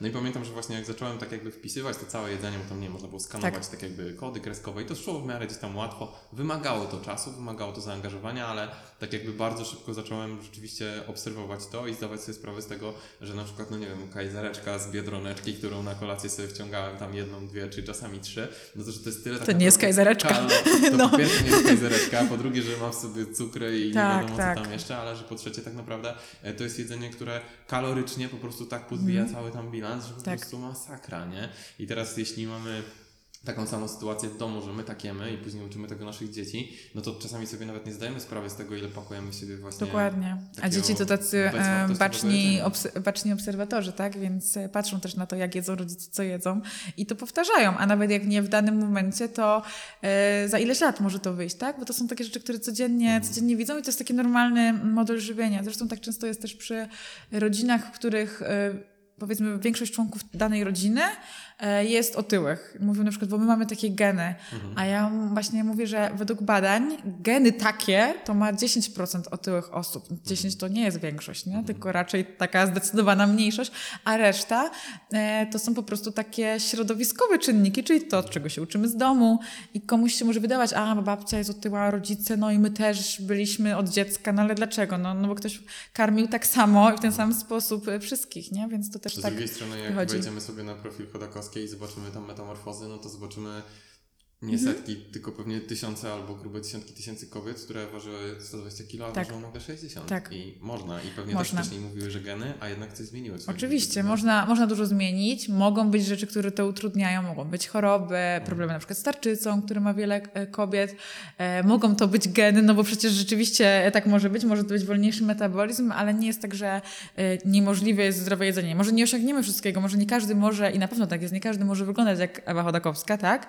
E, I tego też trzeba mieć świadomość, bo nie chodzi o to, żeby dążyć do czyjegoś tam wyglądu, czy nawet do określonej wagi, bo sobie wymyśliłam, że 50 brzmi ładnie, więc te 50 kilo, tylko do tego, żeby po prostu było zdrowie. I to fajnie potem oddziałuje na całą rodzinę, bo jak na przykład taka mama zmienia swoje nawyki, bo chce, załóżmy, schudnąć po ciąży, no od razu może być tak, że skoro ona gotuje, no to jej mąż też będzie to jadł i też mu się to e, polepszy, na przykład jak chodzi o zdrowie czy wagę, a dzieci widzą, e, że nie wiem, na przykład do każdego posiłku są warzywa, owoce i w nich zostaje taki nawyk na przyszłość, więc czasami jedna osoba, e, robiąc jakąś tam zmianę u siebie, może na całą rodzinę zaszczepić lepsze rzeczy i odwrotnie, czyli e, jak są te gorsze jakieś takie pomysły na jedzenie, no to w dzieciach też przyzwyczajamy ich do tego, czyli na przykład, nie wiem, że pijemy kole zamiast wody, no to, to czemu to dziecko za parę lat miałoby iść do sklepiku szkolnego i napić się wody, jak będzie się chciało pić, kupi sobie kole, nie? No tak, no bo widziało, że cały czas. tak Widziało i to nie raz, tylko to jest po prostu nawet coś, o czym nie myśli, że widziałam, tylko to jest po prostu w głowie, tak Zakodowane. zakodowane.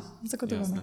A powiedz, y, czy są jakieś takie zdrowe granice? Wiadomo, że każdy organizm jest inny, zarówno nasz, jak i naszych dzieci, ale czy są jakieś takie zdrowe granice, które w przypadku dzieci na przykład, e, nie wiem, można założyć, że tak byłoby fajnie, czyli na przykład, nie wiem, te słodycze raz w tygodniu i nie w dużej ilości, albo, no, nie wiem, dwa razy w tygodniu, e, albo w przeliczeniu na jakieś, nie wiem, ilości Mhm. cukru, czy coś, czy coś takiego w ogóle istnieje, czy to naprawdę bardzo indywidualnie trzeba do tego podchodzić, żeby nie zaświrować? Myślę, że indywidualnie, żeby nie zaświrować, to, to na pewno. E, To, co mówiłeś, słodycze raz w tygodniu. Są rodziny, w których tak się ustala, że na przykład to tylko w sobotę mamy dzień słodkości. No nie jestem do końca co do tego przekonana. Być może u wielu się to fajnie sprawdza, ale myślę, że też u wielu osób to może być tak, że każdy czeka tylko na tą, nie wiem, sobotę, że wtedy te słodycze urastają do jakiejś takiej rangi, że to jest coś takiego super. Ja Czyli bym... zaś, zaś nagroda. Tak, znowu, znowu odnoszenie się do tej, do tej nagrody i do wynoszenia e, słodyczy jako coś lepszego niż reszta żywności, czyli od poniedziałku do piątku e, no jemy, nie wiem, te warzywa, tak, a potem jest ta sobota, wow, jemy czekoladę. A to właśnie raczej chodzi o to, żeby e, znormalizować je trochę. Jeśli ich ma mniej ograniczać, ale żeby to było coś takiego no, normalnego, a nie wow, więc dlatego nie jestem do końca takim zwolennikiem sztywnych em, zasad. E, raczej elastyczności, czyli jemy tego mało, ale jak we wtorek mamy ochotę iść na lody, które będą nawet, nie wiem, z posypką, tak, tą cukrową, to pójdziemy we wtorek, a nie, że nie, musimy czekać do soboty, tutaj nie wolno. Nie, nie, nie wiem, czy to jest taka dobra metoda i czy ona jest możliwa do, do utrzymania na dłużej, bo te dzieci, które mają teraz 3 lata, za 10 lat będą miały 13 i sobie same będą wychodzić No tak. i miały, będą miały prawdopodobnie jakieś tam pieniądze będą mogli je Czyli fajnie, wydać na coś. tego właśnie te, tematu tej nagrody i tego, Tak. to jest coś super. I takich tak. sztywnych zasad, no też wydaje mi się, że nie. Fajnie, jakby w domu zawsze były rzeczy, które można zjeść, jak ma się ochotę na coś słodkiego, ale żeby były zdrowe, czyli żeby były chociażby owoce, bo czasami wystarczy, jest ochota na coś słodkiego i wystarczy, że się nie wiem, zje banana i jest okej, bo po prostu, nie wiem, organizm domaga z jakiegoś tam powodu czegoś akurat o takim smaku, żeby to było, a nie, że nie ma, nie ma co wybrać i trzeba zjeść na przykład tą tam czekoladkę, e, żeby była ta alternatywa, to, e, to na pewno. Czyli warto, żebyśmy może bardziej patrzyli pod, stronę, pod kątem tego takiego bilansu, tak? Czyli na Tak. przykład, że zakładamy sobie z naszymi małymi dziećmi, że nie wiem, te słodycze mamy tam, nie wiem, raz, dwa razy w tygodniu. Że nie jemy i- tego codziennie. Że mamy to zbilansowane na zasadzie, że mamy zjeść w tygodniu, załóżmy, nie wiem, e, ileś tam owoców, ileś warzyw, ileś słodyczy i że mm, okej, Ja dzisiaj też, e, mamy zawsze- te słodycze, to słodycze, ale na przykład fajnie by było, żebyśmy jutro to nadrobili owocami. Jasne, ale też zawsze mówię y, dzieciom moim, y, że jak y, chcecie jeść rzeczy, które no, nie są do końca zdrowe, no to trzeba pamiętać o tym, że jeżeli wasz, wasze ciało, tak, bo dzieci nie wasz organizm, tak, tylko że jeżeli wy na co dzień jecie zdrowo, no to organizm ma siły i sobie poradzi nawet z tym, jak raz na jakiś czas będzie coś takiego nie do końca zdrowego. Czyli codziennie trzeba jeść te warzywa i owoce. Jak chcecie zjeść coś, nie wiem, słodkiego, no to tego dnia koniecznie muszą być na przykład warzywa. Im tłumaczę na przykład o błonniku, co to jest błonnik. I nawet im mówię na e, takich życiowych, prostych sytuacjach i mówię, że jak zjecie za dużo czekolady, będzie problem, żeby iść potem zrobić e, kubkę w toalecie. A jeżeli będziecie do tego jeść owoce, nie będzie problemu. Trzeba pić dużo wody, jak się je na przykład słodycze. No bo to są rzeczy, które dzieci e, są w stanie na sobie zauważyć. Akurat problem zaparć u dzieci jest bardzo częsty, jeżeli ta dieta jest nie do końca prawidłowa, bo dzieci zwykle jedzą za mało tych warzyw i owoców, nie? Więc to gdzieś tam się i lubią białe pieczywo i lubią słodkie, więc gdzieś tam to się mm, u dzieciaków przejawia. Więc fajnie tak e, tłumaczyć obrazowo i jak to jest powtarzane często, no to te dzieci potem same to mówią.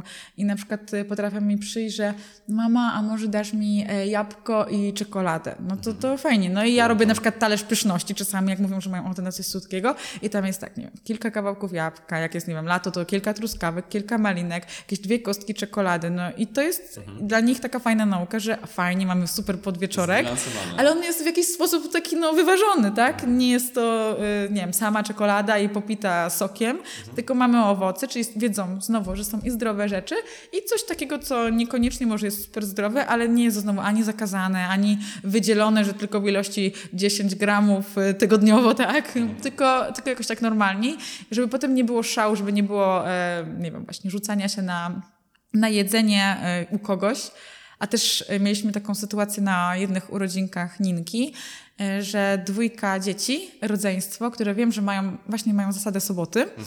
E, urodzinki prawdopodobnie w sobotę nie były, więc jak wszystkie dzieci pobiegły do jakiegoś takiego klauna, czy kogoś się bawić, bo robił jakąś animację super, to oni dwaj w drugą stronę do miski i wyjadali wszystkie rzeczy, które tam były, jakieś chrupki, właśnie słodkie też, bo to był ich taki moment, że oni wiedzieli, że nie ma już mamy, bo pojechała, e, nikt im nie zabierze, bo wszyscy poszli do tego klauna, a oni jedli. I, i wiem, że to nie jest taka odosobniona w tym przypadku sytuacja, bo są zbyt duże restrykcje, czyli też gdzieś tam, mówię, cały czas trzeba gdzieś wyważyć to wszystko, żeby się nie obróciło przeciwko nam. A powiedz na przykład, czy nie wiem, są jakieś takie teorie, albo czy też warto czasami, no bo tutaj cały czas mówimy o marchewce, tak, że mówimy o tych zdrowych rzeczach Mhm. i tak dalej, i tak dalej, ale czy na przykład w stosunku do dzieci warto czasami zastosować tą metodę odwrotną, czyli metodę kija, czyli powiedzieć im na przykład, że słuchaj, jak za dużo czekolady, to czekolady to są, nie wiem, mm, tak jakby idealne środowisko do rozwoju robaków, że nie wiem, zanieczyści ci to organizm, że będziesz się źle czuła i tak dalej, i tak No dalej. ale Czy jak to jest prawda, no to sposoby? co mówimy w zasadzie, ale ja nie uważałabym, że to jest sposób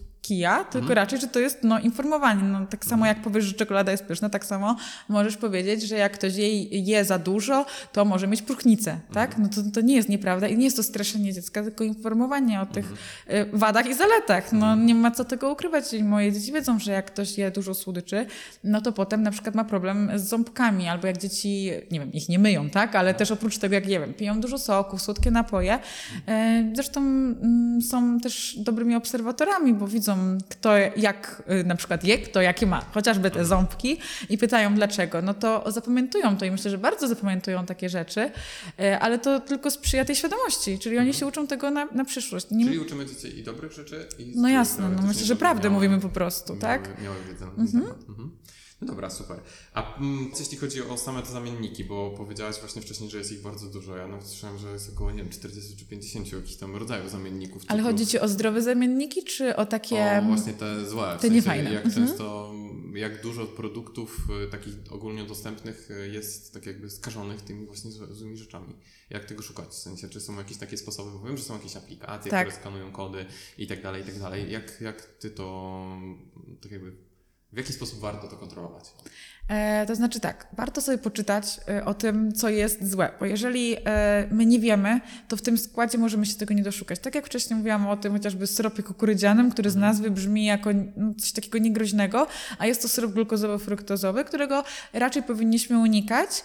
E, I tak samo, no, mieć świadomość tego, że to, że jest napisane bez cukru, ale jest ten syrop glukozowo-fruktozowy, chociaż teraz to chyba będzie już zabronione właśnie prawnie, albo już jest, czyli że nie można takiego produktu tak nazwać, ale załóżmy, że, że jeszcze można, czyli z przodu pisze bez cukru, ktoś to kupuje, nie czytając etykiety, więc po pierwsze musimy czytać te etykiety z tyłu, tym, tym drobnym druczkiem zapisane, no ale nauczyć się tego, czego unikamy, czyli że na przykład jeżeli w składzie mamy, nie wiem, olej palmowy, to odkładamy to i szukamy tego samego produktu, który tego nie będzie miał. Jeżeli mamy syrop glukozowo-fruktozowy, no to wybieramy taki produkt, który tego nie będzie miał. No i mówię, tutaj ta świadomość i edukacja jest ważna, no bo skąd wiedzieć, yy, co jeszcze, czego jeszcze unikamy. Ja też mówię często, że jak coś brzmi dziwnie, albo tak, że my tego produktu nie znamy z kuchni, nie stosujemy, no to też można od razu ten produkt y, odłożyć. No bo nie masz syropu kukurydzianego pewnie, w, czy glukozowego, czy czegokolwiek, sorbitolu, czy czegoś e, w kuchni i tego nie, nie używasz, tak? Więc to jest taka bardzo prosta rzecz, jak ktoś jeszcze się uczy. Aplikacje są fajne, no bo też nie znasz się, możesz sobie łatwo e, sprawdzić. I też e, zawsze mówię, że jak już sprawdzimy sobie, który produkt ma fajny, na przykład krótki skład, że nie ma e, cukru na pierwszych trzech miejscach, bo, bo jakby też zawsze informuję moich pacjentów, że e, ten skład nie jest wpisany przypadkowo, tylko zaczynamy od e, produktu, którego jest najwięcej w danym, znaczy od składnika, którego jest najwięcej w danym produkcie, tak? Czyli jak jest cukier na pierwszym miejscu, znaczy, że jego jest najwięcej z tego wszystkiego. I załóżmy, nie wiem, szukamy keczupu, to szukamy tego, który cukier będzie miał na końcu. Niekoniecznie musimy szukać bez cukru, bo ten cukier też po coś tam jest. Na przykład w keczupie cukier, sól są po to, żeby było to jako naturalny konserwant. Wolę e, kupić keczup właśnie z tym cukrem gdzieś tam na końcu, niż taki, który nie będzie miał cukru, ale będzie miał konserwant e, sztuczny jakiś, nie? Także tego, tego się trzeba e, uczyć, żeby po pierwsze wiedzieć, e, jak, to, jak ten skład czytać, jakich produktów tam e, unikamy w tych składać, składach, a jak czegoś nie wiemy, no to po to właśnie mamy chyba te telefony, internet i sprawdzamy.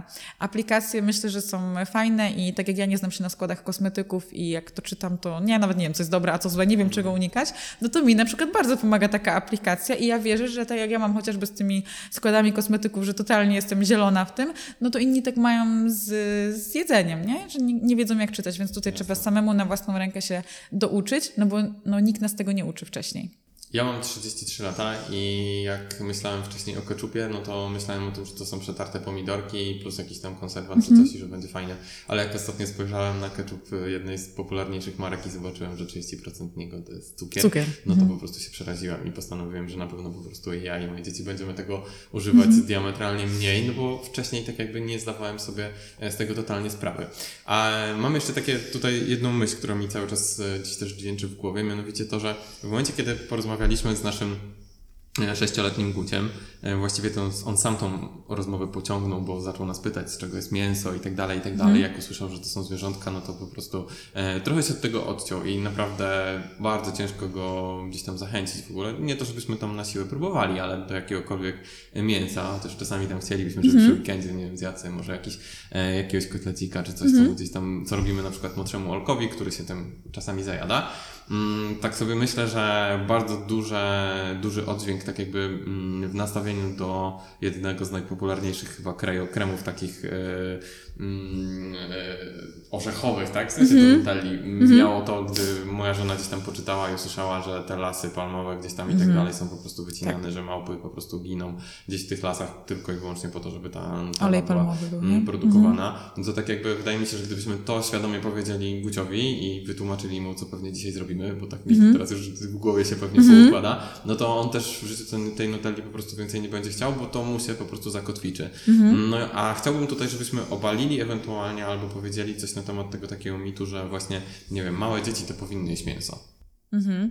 No nie jest tak, że powinny jeść mięso, e, ale dieta musi być bogata w białko, tak? I inne, powiedzmy, wartości, które to mięso ma. Czyli to nie jest tak, że y, zabieramy dziecku mięso, bo na przykład uważamy, że nie powinno się go jeść, albo to dziecko samo nie chce, tak jak mówisz, że u was tak, tak się trochę robi, e, no to, to nie jest tak, że jest, zostaje pustka tak, na tym talerzu. No muszą, musi być to zastępowane innymi produktami. Czyli dieta wegetariańska dla dziecka nie jest za, o ile jest y, odpowiednio zbilansowana. Czyli zamiast tego muszą być jakieś inne źródła białka. Jeżeli dziecko je nabiał, no to okej, no to na przykład nabiałem, jajkami. Jeżeli to jest dieta wegańska, no to już trochę się trzeba tam nagłowić, jak przemycić strączki, e, czy kasze, na przykład, które też są źródłem białka. E, Więc jest to o tyle e, okej dla dziecka, jeżeli rodzice potrafią za, zastąpić to mięso, tak? czy ryby, czy no zależy kto jakie tam ograniczenia wprowadza. E, Jeżeli dieta jest wegańska, no to też jest na przykład u dziecka i u dorosłego jest potrzebna suplementacja, czyli bez witaminy B12 suplementowanej nie będzie to zdrowa dieta, czyli też to trzeba wiedzieć i myślę, że mm, nie trzeba iść od razu do dietetyka, jak tak postanawiamy, że nasze dziecko nie je mięsa albo ono tak postanawia, ale na przykład chociażby pediatrze o tym wspomnieć powinien zasugerować, e, czym to mięso zastąpić, a jeżeli nie, to trzeba gdzieś tam dalej poszukać. Zależy, jakiego ma się lekarza, czy nie jest potrzebna suplementacja. No i e, raz na jakiś czas zrobić badania kontrolne, czy na przykład nie jest za niski poziom żelaza. Oczywiście my nie mamy go tylko z mięsa, tak, ale jest to takie e, no, najlepsze źródło pod kątem tej dostępności dla organizmu, nie? Żelaza na przykład, a dzieci mają z żelazem problem, nie? Więc też trzeba wiedzieć, na co zwrócić uwagę, jeżeli taka dieta u dziecka Bo wątróbkę Jest. niekoniecznie zjedzą. no nie zjedzą, no. Dobra, Raczej a nie. teraz jeszcze takie ostatnie pytanie, już naprawdę na koniec, żeby tutaj nie przeciągać, ale powiedziałaś o suplementacji. Czy to jest coś, co ze wskazaniem powinno się e, zalecać rodzicom, żeby suplementowali gdzieś swoje dzieci, czy raczej tak jakby bazujmy na tym, że ta dieta powinna być podstawą, a w momencie, kiedy widzimy, że coś na przykład może brakować, właśnie to uzupełniajmy sobie jakimiś naturalnymi suplementami, bo też oczywiście nie będziemy tutaj mówić o tym, żeby faszerować nasze dzieci jakąś chemiczną tabletką. To znaczy i tak, i tak. Dlatego, że są rzeczy, których my z, ży- z pożywienia no, nie jesteśmy w stanie dostarczyć dziecku na odpowiedniej ilości. To jest y, witamina D, tak? Więc to musi być suplementowane. Jakby nie ma opcji, że ym, no, nie, no, no nie widzę możliwości takiej, żeby stworzyć dietę dla dziecka, że codziennie ta witamina D będzie w takiej ilości, to jest jedno. I żebyś y, sprawił coś, żeby słońce było codziennie, jak latem w Polsce, tak? Y, Niestety. No więc na przykład to jest rzecz, która, która musi być podawana y, dziecku. E, ale reszta witamin to jest trochę według potrzeb. Czyli na przykład jest sezon e, jesienno-zimowy, chorobowy. Możemy dodatkowo suplementować witaminę C, tym bardziej, że jedna rzecz to jest to, co mówiłam o warzywach i owocach, że one są e, mniej bogate w wartości odżywcze niż dziesiątki lat temu, czyli jak na przykład w tabelkach znajdziesz, że tam jabłko ma, nie wiem, ileś tam witaminy C, no to wcale niekoniecznie tyle musi mieć. Druga rzecz to mamy mniej y, no, tych świeżych produktów, nie? Jesień, zima, wiosna, no trochę jest bieda w tych sklepach, jak chodzi o, o świeże owoce i warzywa, a jeżeli są to na przykład nie są z Polski, czyli były długo w transporcie, czyli też już mają mniej wartości odżywczych, Albo są zaatakowane chemią. To, to też, to jest druga rzecz, tak? Y, I jeszcze sposób przechowywania i w sklepach, i w chłodnych i tak dalej. Może się okazać, że ty y, na przykład dajesz dzieciom warzywa, owoce, ale one praktycznie nie mają żadnych wartości. Czyli w tym wypadku y, suplementacja, no myślę, że w sezonie takim dodatkowa się przyda. No i jeżeli dzieci na przykład nie jedzą totalnie żadnych ryb, nie ma, nie ma w ogóle takiej opcji nawet, żeby przemycić, no to też trzeba się zastanowić nad suplementacją e, kwasów omega-3, e, czy właśnie tranu, tak? Czyli też według potrzeb. Nie każdy tego potrzebuje. Ale jeżeli jest taka sytuacja w domu, czy na przykład właśnie, nie wiem, nie jedzą mięsa, nie jedzą nabiału, no to B12. Ale tutaj bym sugerowała, żeby niekoniecznie robić to na własną rękę, jak się nie ma odpowiedniej wiedzy, tylko zasięgnąć poradę u lekarza lub u dietetyka, bo to jednak jest dziecko rosnące i trzeba wiedzieć co, w jakiej dawce i ile i czy czasami nie, na przykład nie spożywa już tych witamin z innych źródeł, na przykład dzieci na mleku modyfikowanym mają tam witaminy. Dobra, kończąc, Wszystko wiesz. zachęcamy do, zachęcamy do świadomego Tak. żywienia, do świadomego budowania wiedzy na temat e, zdrowego jedzenia, na temat w ogóle jedzenia, na temat tego, co możemy spotkać w sklepach, co Mhm. Tak. możemy kupić, nie wiem, na stacji benzynowej przy okazji, nieświadomie, e, w przerwie i tak dalej, i tak dalej, no bo często uczymy e, siebie pewnych nawyków, które później Tak. przekazujemy naszym dzieciom. Czyli żeby też samemu szukać informacji, samemu się edukować. Super. Pamela, dziękuję bardzo za Dzięki. wspaniałą rozmowę. I mam nadzieję, że jeszcze będzie okazja poruszyć ten temat. Dzięki. A Tobie, drogi słuchaczu, dziękuję serdecznie za wysłuchanie tego odcinka. Przypominam, że na kanale Przebudzenie Mocy znajdziesz również inne odcinki, a już za tydzień pojawi się kolejny. Zapraszam Cię do zasubskrybowania kanału. Życzę Ci wszystkiego dobrego. Pozdrawiam, cześć.